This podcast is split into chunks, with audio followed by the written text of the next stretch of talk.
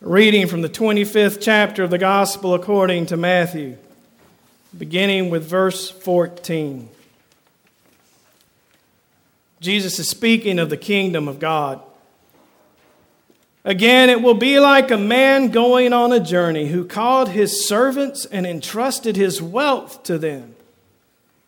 To one he gave five bags of gold, to another two bags, and to another one bag each according to his ability. Then he went on his journey. The man who had received five bags of gold went at once and put his money to work and gained five bags more.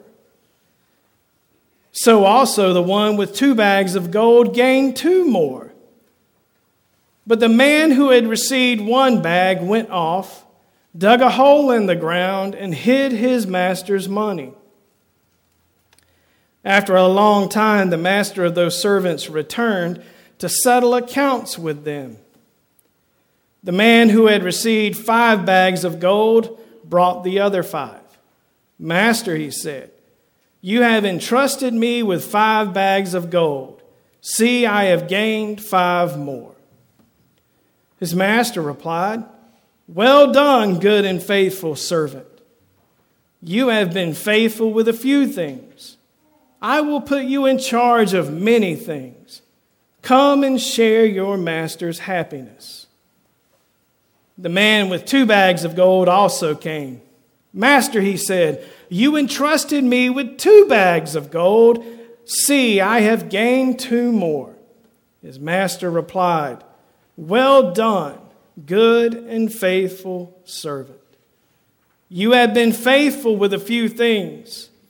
I will put you in charge of many things. Come and share your master's happiness. Then the man who had received one bag of gold came. Master, he said, I knew that you are a hard man, harvesting where you have not sown and gathering where you have not scattered seed. So I was afraid and went out and hid your gold in the ground. See, here is what belongs to you. His master replied, You wicked, lazy servant. So you knew that I harvest where I have not sown and scatter where I have not scattered seed. Well, then you should have put my money on deposit with the bankers so that when I returned, I would have received it back with interest. So take the bag of gold from him and give it to the one who has ten bags. For whoever has will be given more, and they will have an abundance. Whoever does not have, even what they have will be taken from them. And throw that worthless servant outside into the darkness where there will be weeping and gnashing of teeth. The word of God for us, the people of God. Thanks, Thanks be to God. God. You may be seated.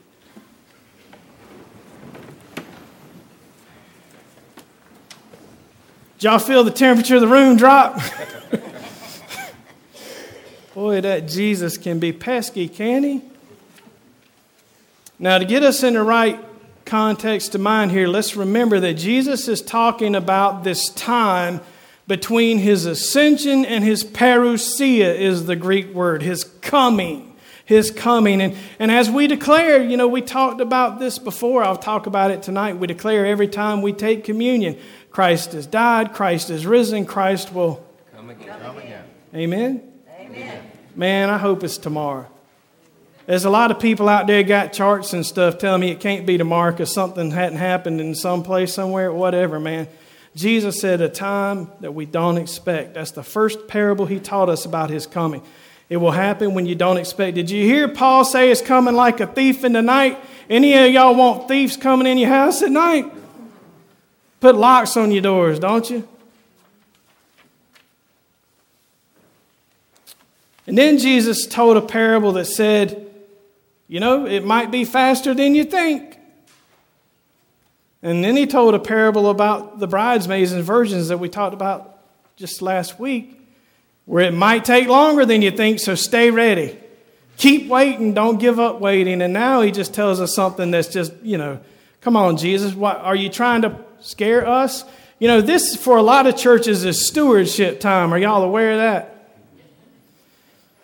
Somebody told me when I was still a member of a local congregation, when I was talking to him about being in worship, the importance of worship, why we come to worship, why come to church. I mean, y'all, it's pretty outside. Y'all could be somewhere killing something, hitting some golf balls, making some quilts, whatever y'all do, swimming, boating.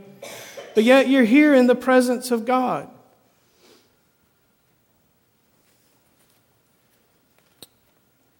We are blessed with this gift. So there must be some concrete reason that Jesus would give us this, this parable as a, as a way for us to understand what it looks like to wait for Him. Fair enough? But a lot of, a lot of people are doing this stewardship thing. And this, this guy, when I was talking to him, he said, David, here's the thing. When I go to church, all I feel like they care about is my money. So this ain't, this ain't a stewardship sermon. I'm using my good grammar. But it is a stewardship sermon. You know, the, the book of discipline United Methodist Church instructs, instructs me that I am to instruct you that the tithe, one tenth of your income, is the basic unit of United Methodist giving. Did y'all hear that? You have summarily been instructed. Now, if you thought to yourself, is the preacher talking about net or gross income? Then you've missed the point of the Bible. The point of the Bible is to remember what King David said when they brought the offerings to build the temple in the first place. All things come from you, O God. It is of your own that we have given you. So when Jesus tells this parable, are these, are these slaves of the master? Are they investing their own funds or the master's? The master. Y'all remember when I first got here and y'all looked at me with a three headed dog and didn't talk to me? Man, we're growing together, aren't we? the master gave them the master's own funds, right? In alignment with what King David has said when he prayed that prayer, everything we have is a gift from God. So if we start asking what's permissible for us to do, we've to keep or any of that kind of stuff, you know, when people talk about the commandments, sometimes they're basically just looking to see what they can get away with. You know that, right? That's not stewardship. Stewardship is understanding that even the part that you keep, that you don't bring here, belongs to God. It is entrusted to you so that you can be a blessing to others. In whatever way that happens, whether it's they're a guest in your house or you drive them home and late at night in your car so they don't spend the night in the cold. However, that works out, God will find a way for you to be merciful with what God has trusted you with. That is stewardship. So, we're not doing a legalism, you got to give 10% or you go into hell thing with this text like a lot of preachers do. Do you hear me? It's not okay.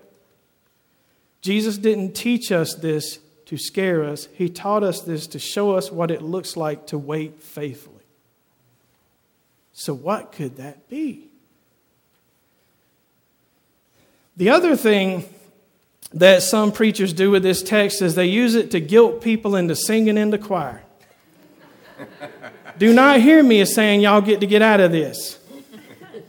But that's not what Jesus is doing here either, okay? But listen,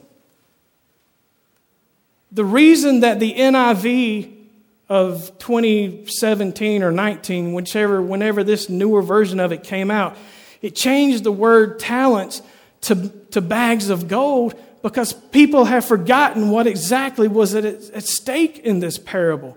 And, and people have used this to tell people that if you have some physical or spiritual ability, that you have to come and present it here or you will be cast out of God's kingdom.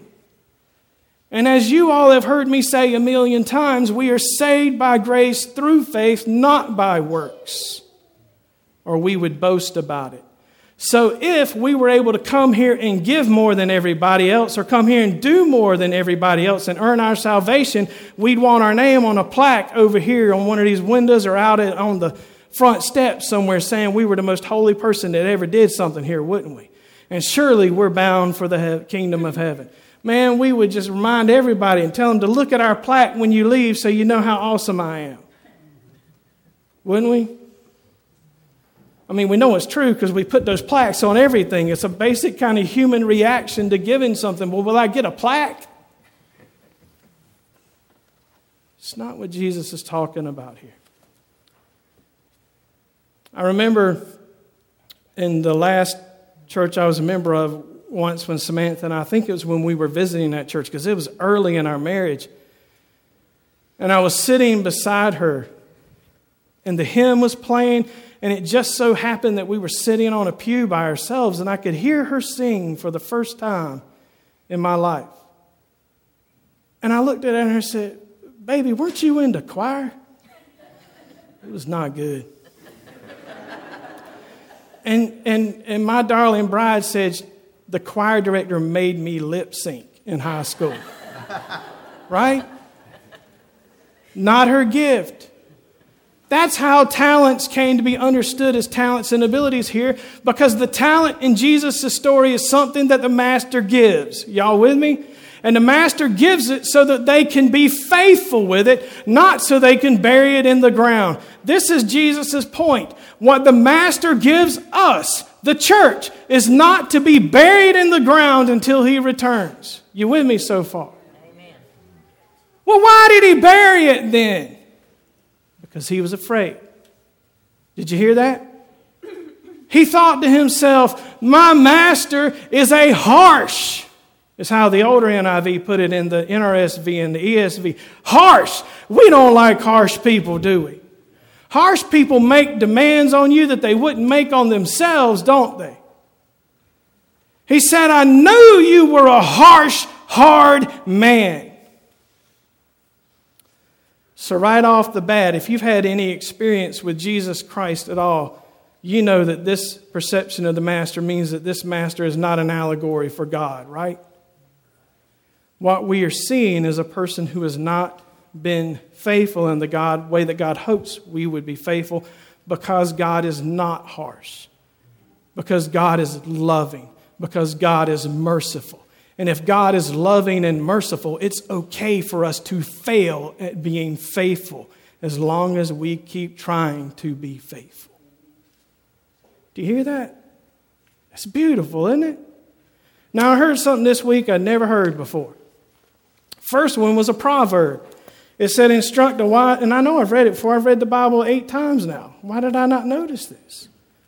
Listen, Instruct a wise man, and he will be wiser still. Teach a righteous man, and he will add to his learning. The fear of the Lord is the beginning of wisdom, and the knowledge of the Holy One is understanding. And the fear here is the fear that we would not be faithful to a God who deserves to be have people be faithful to that God. To have fear of God means to stand in awe of God. Why? Because of how great God is and how faithful God is, and especially because of how merciful the God of Israel is. Over and over to the people of Israel, God showed God's mercy to them.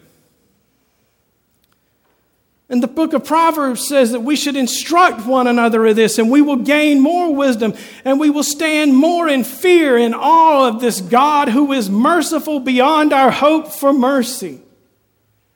And don't you know that when you're in awe of someone, you talk about them? Are you aware of that? I couldn't give a rat's butt that Taylor Swift is dating that Kelce boy.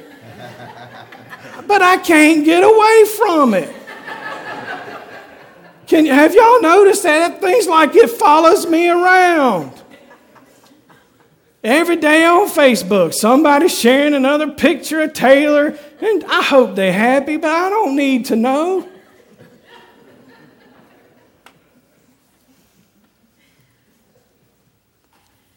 That's our life in the world.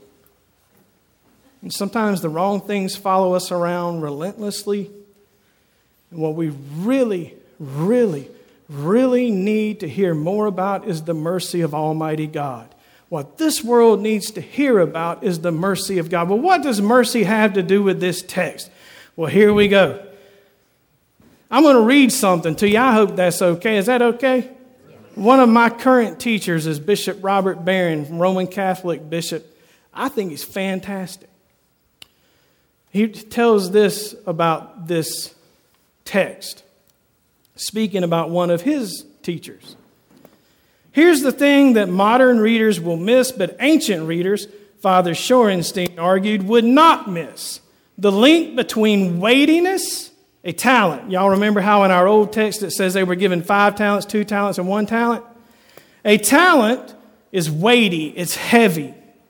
And the weightiest thing of all, which is the kabod of Yahweh, kabod is a Hebrew word. It's usually translated in Greek as doxa, from which we get doxology. When we stand up and sing to God. In Latin, it's gloria, which is glory or light. But a more fundamental sense of the Hebrew word kabod is weight. God is weighty, God is significant, God is dense. Now take one more step, he said. Where is the kabod of Yahweh housed? Right? This story that Jesus tells is coming out of a Jewish tradition, right? He's a Hebrew man. He's telling a story that relates to the tradition of his religion. It's housed in the temple in Jerusalem. More precisely, over the mercy seat that's the area on top of the Ark of the Covenant between the two cherubim.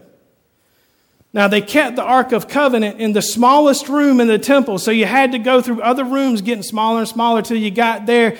And the only time a person could go in that room was when the chief priest went in there on Yom Kippur to make atonement for the sins of the people. Yom Kippur means Day of Atonement. And the priest would take the blood of a heifer and pour it over the mercy seat, and the sins of the people would be forgiven. Do you hear the connection? Mercy, kabod, is weighty. And Bishop Barron goes on and says, This was seen as the place where Yahweh dwelled and where he dispensed his kabod, his weighty glory. Now bring all of this together. The weight of Yahweh is on the mercy seat. In other words, the kabod, the weightiest thing of all, is none other than the inexhaustible mercy of God. So the NIV uses bags of gold because a bag of gold will be heavy, won't it? And so this one man was given five heavy things. And the other man was given two heavy things, kabod, heavy things. Jesus says this, I think, Robert Barron thinks, and other people think to call in mind the idea of God's mercy. Because the heaviness of God sat on the mercy seat. And the most difficult, the most heavy, the most heavy, the most intense, the most dense, the most important gift that God has ever given us is not our house, our car, our children, or our money. It's God's own mercy. Do you hear that, church? This is what Jesus is talking about. We haven't been entrusted with the mercy of God. Oh, my Lord. So, in the story, I think what we're supposed to think about is that that first man took his five bags of God's mercy and went out and spent them, spread them around, and it came back to him with interest. Do you know that if you're merciful to another human being, they will be merciful to you? Have you had that experience in your relationships? Yes. Happens all the time. Second man took his two bags of mercy out and spread them around. But the other one, what did he do?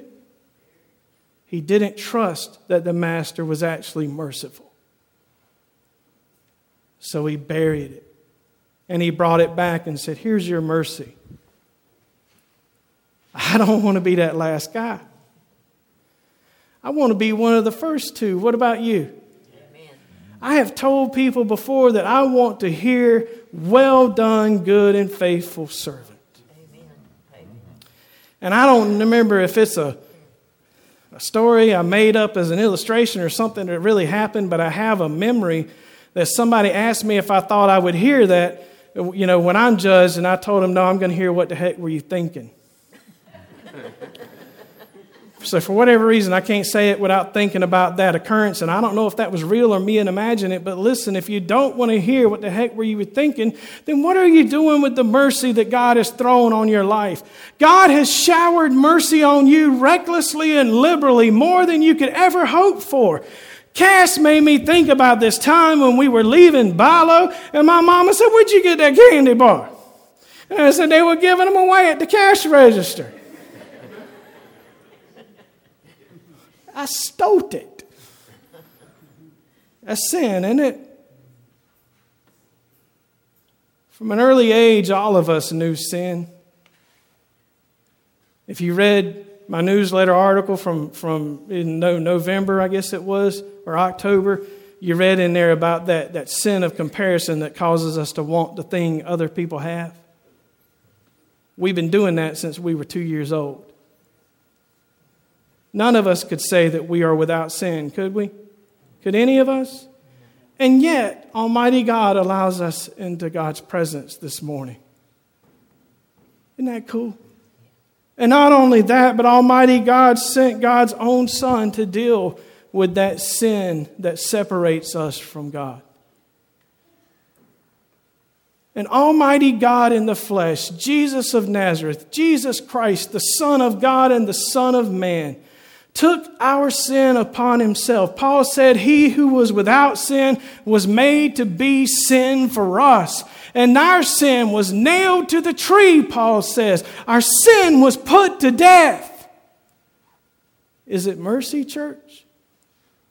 Does that sound like a harsh God to you? Does it sound like a hard God to you that we should fear somehow investing what God has given us? I'm not afraid to fail by showing someone mercy. If they spit it back in my face, so be it. I don't want to be afraid to show mercy because I want Jesus to say to me, Well done, good and faithful servant, and it chokes me up to say it. Don't you? Don't you, church? When you see our Lord face to face, don't you want to hear, Well done? Has nothing to do with our salvation, has to do with being faithful. It has to do with being saved people. It has to do with people who don't take the mercy of God for granted and bury it in the ground.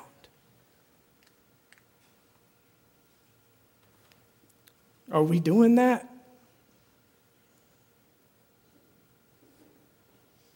Seems like something worth thinking about, doesn't it? Are there ways that, that we together or we individually are burying this, this mercy God has given us and keeping it just for ourselves? I've told you before a story, but a guy who I was ordained with, did you hear that?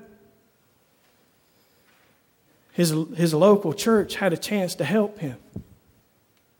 He was in a bad way. And what they told him was when you get yourself cleaned up, we'll be here for you. Does that sound like first and second slave or the third one? It sounds a little bit like being afraid of a God who might be merciful to the wrong person, doesn't it? The kabod of God sits upon the mercy seat. This weightiness of God is God's mercy. So Jesus is telling a story about people taking incredibly heavy things. Now, this is not a bag of five gold coins now, it's 6,000 denarii. So even if we switch to silver, if they had said bags of silver, typically the denarii were silver coins, it's six thousand of them to one talent. So that one man was holding 30,000 of them worth of silver. Sounds heavy, doesn't it? It also sounds like it's worth something, doesn't it? Sounds like, I'll take some. The most, the most the very most valuable thing in all of the universe is the mercy of God. The most valuable thing that God has ever given to us is God's mercy. Other than God's Son, don't hear me wrong. Y'all with me? But even the giving of God's Son was mercy to allow us to know God in Christ. What are we doing with His mercy?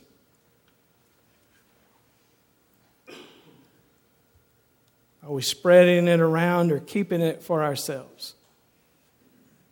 This is the question that Jesus is asking us, I think.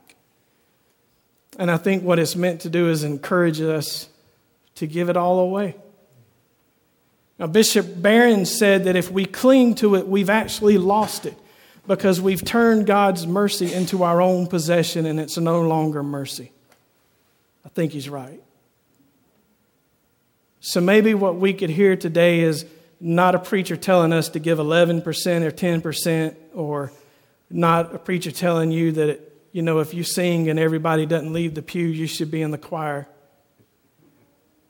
But maybe what we should hear is, is Jesus saying, You have been entrusted with the greatest thing ever entrusted to human beings, which is the mercy of God. Go give it away. Amen.